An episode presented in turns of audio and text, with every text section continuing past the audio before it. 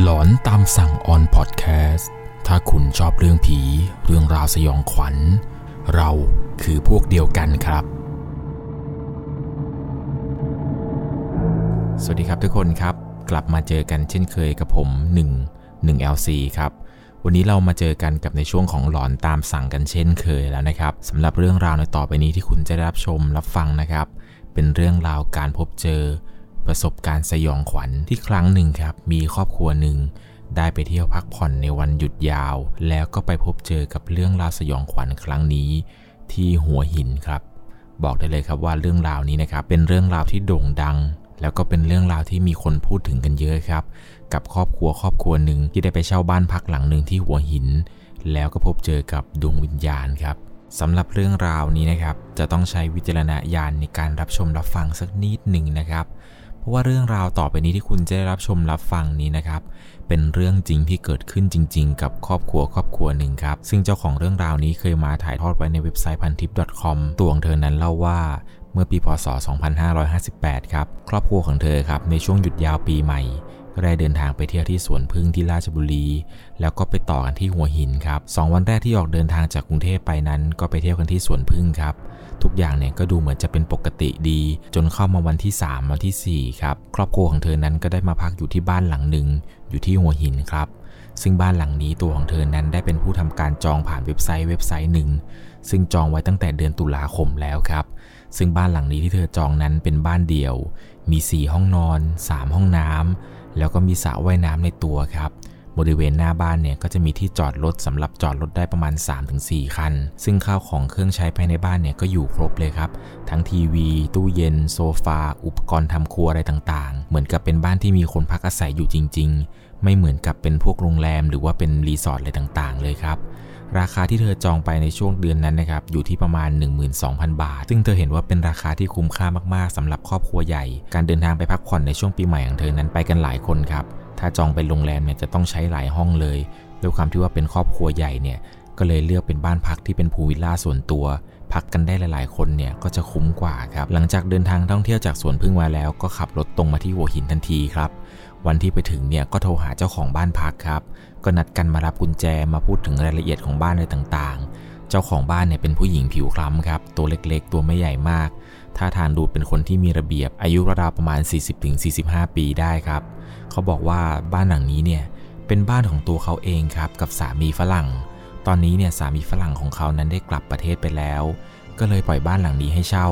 ส่วนตัวของเธอเองนั้นย้ายไปอยู่กับลูกสาวในตัวเมืองครับ ความรู้สึกแรกที่เธอเข้ามาในบ้านหลังนี้ เธอรู้สึกแปลกๆครับ ซึ่งเป็นความรู้สึกที่แปลกแบบบอกไม่ถูกครับ รู้สึกว่าบรรยากาศในบ้านหลังนี้เนี่ยทำไมมันถึงหดหูรู้สึกวังเวงชอบกลยังไงไม่รู้ เธอสังเกตได้ครับว่าหน้าบ้านเนี่ยมีหิ้งพระอยู่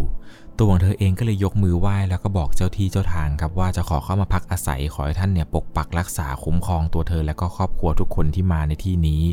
ซึ่งตัวของเธอนั้นเนี่ยมีความเชื่อส่วนตัวครับว่า เวลาไปพักที่ไหนเนี่ยจะต้องขออนุญาตเจ้าที่เจ้าทางก่อน ซึ่งนั่นก็ทำให้เธอนั้นรู้สึกสบายใจขึ้นมา แต่ในใจของเธอก็ยังรู้สึกวังเวง แล้วก็รู้สึกชอบกุลกับบรรยากาศในบ้านหลังนี้อยู่ดี แต่คิดไปว่า คงเพราะว่าเดินทางมาเหนื่อยเนี่ยเลยน่าจะเกิดอาการแบบนี้ พอหลังจากนั้นทุกคนก็ช่วยกันยกกระเป๋า จัดข้าวจัดของอะไรกันเสร็จครับ ก็แยกย้ายไปเก็บกระเป๋า เก็บสัมภาระของแต่ละครอบครัวครับ ซึ่งการมาในครั้งนี้นะครับ เธอมากันถึง 14 คนแบ่งเป็น 4 ครอบครัว แต่ละครอบครัวที่มาเนี่ยก็จะมีเด็กๆมากันด้วยครับ อย่างเช่น ครอบครัวของพี่สาวก็จะมีลูกสาวกับลูกชายมา ครอบครัวของน้าก็พาลูกสาวมา 2 คนอะไรต่างๆครับ แต่ครอบครัวของเธอนั้นก็มีพ่อกับแม่ ตัวเธอแล้วก็แฟนของเธอแค่นั้นครับ หลังจากที่ทุกคนเก็บข้าวเก็บของเข้าที่กันหมดแล้วครับ ก็พาเด็กๆเนี่ยมาเล่นสระว่ายน้ำกันอย่างสนุกสนานครับ พวกหนุ่มๆเนี่ยก็ตั้งวงดื่มเบียร์กันริมสระว่ายน้ำดูเด็กๆว่ายน้ำไปเล่นน้ำกันอย่างสนุกสนานเลย ช่วงเวลาประมาณ4ี่ทุ่มครับก็ทุกคนเนี่ยก็ส่งเด็กๆเข้านอนกันหมด เหลือแต่หนุ่มๆ5คน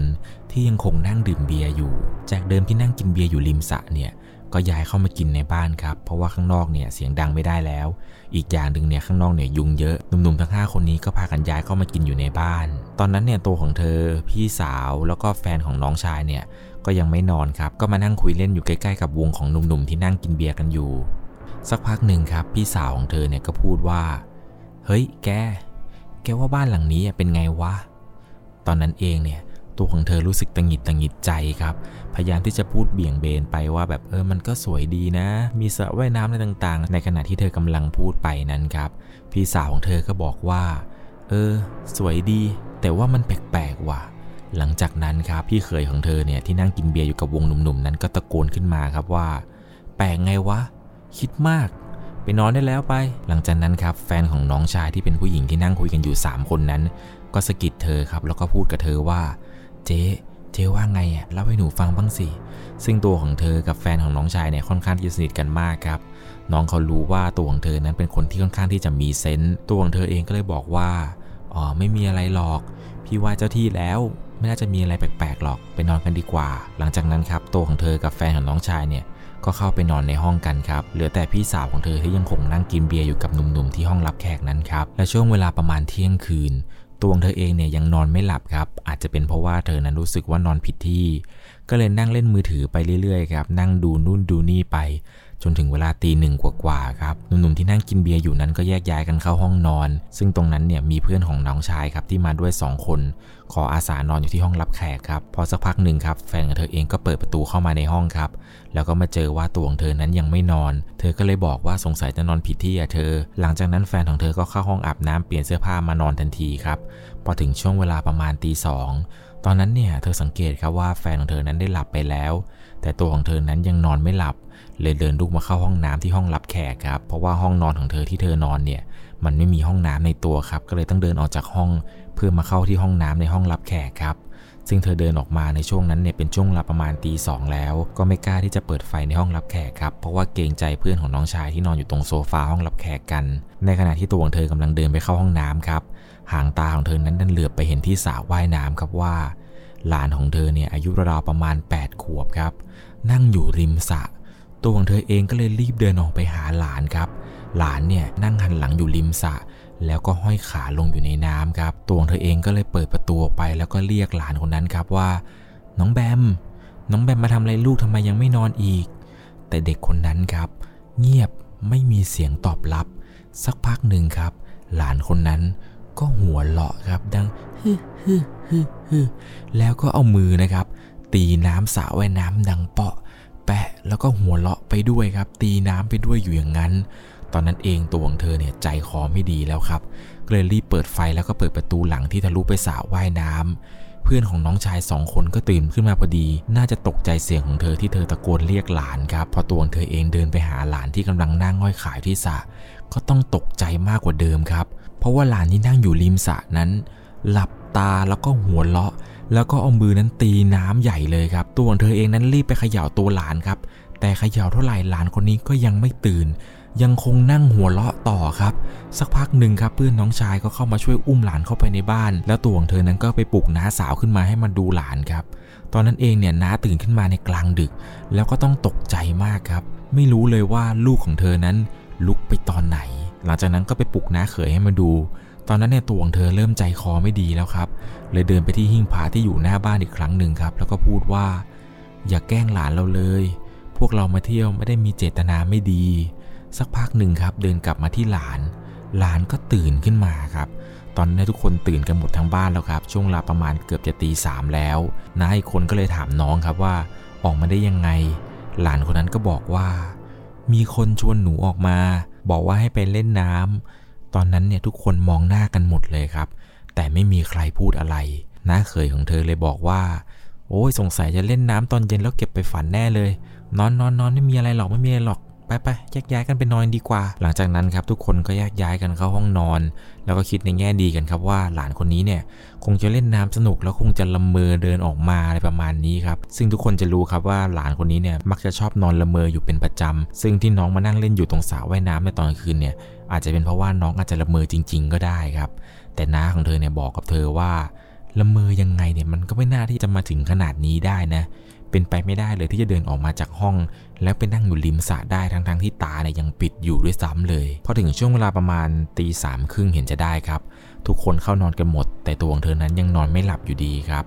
แฟนของเธอเนี่ยก็เลยเอายาเม็ดสีเหลืองให้เธอกินครับ ซึ่งยาตัวนี้มันเป็นยาสำหรับคนที่เมารถครับ หลังจากนั้นตัวของเธอก็หลับไปครับ ตื่นเช้าขึ้นมาทีช่วงเวลาประมาณ7จ็ดโมงเช้าทุกคนก็พากันออกไปหาอะไรกินครับ โดยที่ไม่มีใครนั้น พูดถึงเรื่องที่เกิดขึ้นในเมื่อคืนเลยครับ เพราะคิดว่าหลานเนี่ยน่าจะละเมอจริง ๆ วันนั้นทั้งวันครับทุกคนก็ไปเที่ยวที่ต่างๆ ไปสถานที่ดัง ๆ ไปเที่ยวตลาดในเมือง ไปเที่ยวทะเลไปร้านคาเฟ่ต่างๆ ซึ่งตัวของเธอเนี่ยใจคอไม่ดีแล้วครับ ไม่อยากจะกลับไปพักที่บ้านหลังนั้นแล้ว แต่แฟนของเธอเนี่ยบอกว่าอย่าไปคิดมากนะเธอไม่มีอะไรหรอก แต่ตัวของเธอนั้นรู้สึกครับว่า บ้านหลังนี้เนี่ยมันแปลกๆ แต่แฟนก็พยายามปลอบใจเธอตลอดครับว่ามันไม่น่าจะมีอะไรอะไรต่างๆ ในขณะที่กำลังนั่งรถไปเที่ยวกันนั้นตัวของเธอก็คุยเรื่องนี้กับแฟนไปตลอดทางเลยครับ จนแฟนของน้องชายเนี่ยบอกว่า เออเมื่อคืนน่ะหนูฝันด้วย ฝันว่ามีผู้ชายฝรั่งเนี่ยมานั่งกินเบียร์อยู่กับวงน้าน้าเมื่อคืนน้าก็เลยแซวครับว่าสงสัยเนี่ยอยากได้ผัวฝรั่งจนเอาไปเก็บไปฝันแล้วมั้ง หลังจากนั้นทุกคนก็ขำกันครับ ตัวของเธอเนี่ยก็ขำไปด้วย แต่ในใจเนี่ยไม่ขำเลยครับ พอเข้าคืนที่2ครับหลังจากที่ไปเที่ยวกันเสร็จ ทุกคนก็กลับมาถึงที่บ้านพัก ช่วงเวลาประมาณ3ามทุ่มกว่าๆครับหลังจากที่ทุกคนไปเที่ยวกันมา ก็ซื้อข้าวซื้อของมาปิ้งย่างริมสระว่ายน้ำกันครับตวงเธอเนี่ยอาสานอนเป็นเพื่อนหลานๆในคืนนี้ครับให้พี่สาวและน้าสาวเนี่ยปาร์ตี้ได้เต็มที่เลยไม่ต้องห่วงเด็กๆเนี่ยเธอพาเข้านอนเอง หลังจากนั้นเนี่ยตวงเธอก็พาเด็กๆเข้านอนครับซึ่งห้องนอนของเด็กๆเนี่ยเป็นห้องนอนใหญ่ครับเด็กๆเนี่ยก็วิ่งเล่นกันไปมาอยู่ในห้องนอนใหญ่จู่ๆครับ น้องแบมครับ น้องคนที่นั่งอยู่ริมสระเมื่อคืนที่เธอเห็นนั้นก็พูดขึ้นมาครับว่า อีคะเมื่อคืนน่ะ แบมไม่ได้นอนละเมอนะคะ มีน้าฝรั่งมาอุ้มแบมไปเล่นน้ำค่ะ สนุกมากเลย แล้วก็ร้องเพลงภาษาอังกฤษให้แบมฟังด้วย ตอนนั้นเนี่ยตัวของเธอถึงกับช็อกเลยครับ เพราะเธอเชื่อครับว่า เด็กเนี่ย ก็คือเด็กครับ ไม่น่าจะมาพูดเล่นอะไรแบบนี้ ซึ่งตวงเธอนั้นบอกเลยว่า เธอเชื่อนะครับที่น้องแบมพูดนั้นคือเรื่องจริงตวงเธอก็เลยถามต่อครับว่า เอ้า แล้วแบมรู้จักเขาหรอลูกถึงไปเล่นกับเขา แบมก็บอกว่า ไม่รู้ค่ะ แต่เขามากับป้าผู้หญิงที่เอากุญแจมาให้ไงคะ แบมจำได้ ตอนนั้นเนี่ยตวงเธอมีสติพอครับ ก็เลยถามแบมต่อครับว่า แล้วแบมไปเห็นเขาตอนไหนล่ะลูก แบมบอกว่า ก็แบมเห็นเขายืนอยู่ตรงระเบียงอะค่ะ ตอนอี้คุยกับคุณป้าผู้หญิง แบมก็เห็นค่ะ ตอนนั้นเนี่ยตัวของเธอเนี่ยถึงกับช็อกเลยครับ เธอก็เลยบอกกับน้องครับว่า อ๋อ อีเนี่ยมองไม่เห็น งั้นแบมนอนเลยนะลูก เดี๋ยวพรุ่งนี้เช้าเนี่ยไปสวนน้ำกัน หลังจากนั้นครับ ตัวเธอก็พาเด็กๆเข้านอน เด็กๆก็กว่าจะหลับกันเนี่ยก็ห้าทุ่มแล้วครับ ตอนนั้นเนี่ยตัวของเธอเนี่ยไม่ได้เล่าเรื่องนี้ให้ใครฟังเลย เพราะว่ากลัวทุกคนจะกลัวกันครับใจของเธอเนี่ยกระวนกวายมากกับเรื่องราวที่หลานคนนี้เล่าให้ฟัง หลังจากนั้นตัวของเธอก็ไปอาบน้ำเตรียมจะเข้านอนครับ แต่หนุ่มๆเนี่ยยังคงนั่งดื่มกันอยู่พอถึงช่วงเวลาประมาณเที่ยงคืนครับตัวของเธอก็ยังคงนอนไม่หลับเหมือนเดิมครับ นอนดิ้นไปดิ้นมา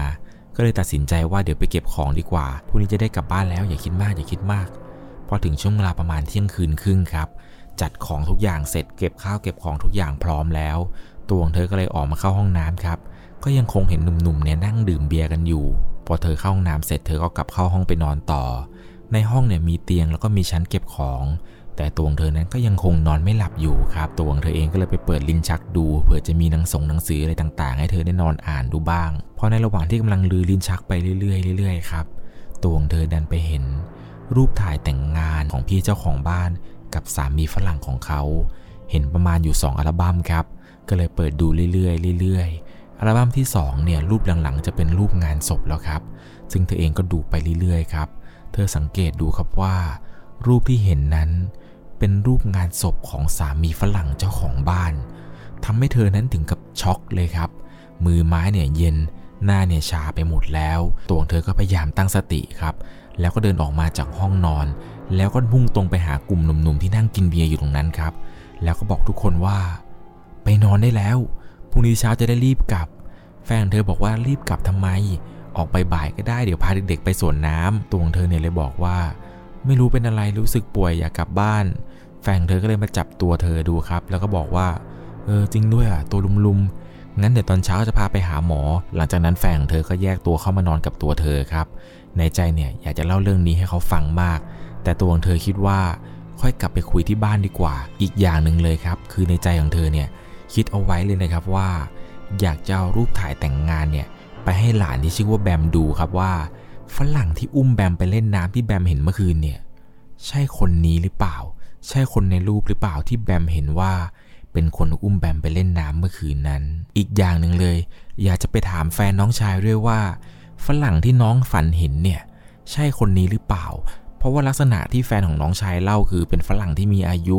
ตัวสูงสูงเนี่ย มันค่อนข้างที่จะใกล้เคียงกับคนในรูปถ่ายนี้มาก